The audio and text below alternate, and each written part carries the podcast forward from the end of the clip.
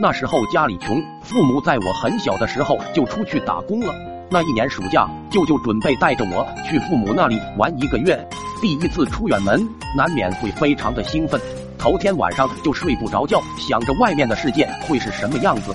第二天一大早，我就跑去舅舅家。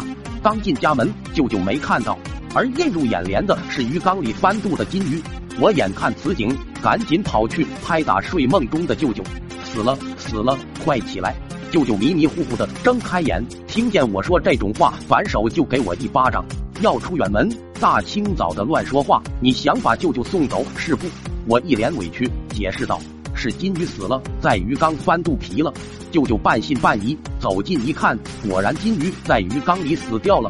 舅舅说：“看来这趟出远门不太顺利，可能会遇到点波折，或水有关。”我一本正经的告诉他：“封建迷信要不得。”我们收拾了一下，便开始出发。由于那时候车票很抢手，只买到了最后一排的车票。我坐在最后一排的中间位置。路程很远，一路上要坐三天三夜才能到达。坐在车上又吃不下东西，只有喝点水。但是第一次出远门，没什么经验，水喝的有点多，尿憋得我难受，实在没办法。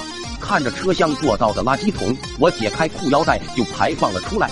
撒了一小半桶，黄黄的，还散发着热气。旁边的叔叔阿姨看着我，虽然心里有点不开心，但碍于我是小孩子，也就没作声。回到座位上，有点困了，我就双手撑着脸睡睡觉，睡得迷迷糊糊。突然，司机踩了一个急刹车，我没有一丝防备，由于惯性的作用，直接从最后一排的座位上一头栽进了我撒了尿的垃圾桶。爬起来时，也已经是泪尿满面了。舅舅赶忙把我扶了起来，掐了掐手指，说道：“果然有一劫吧？你还不信？不用怕，这玩意清热解毒。”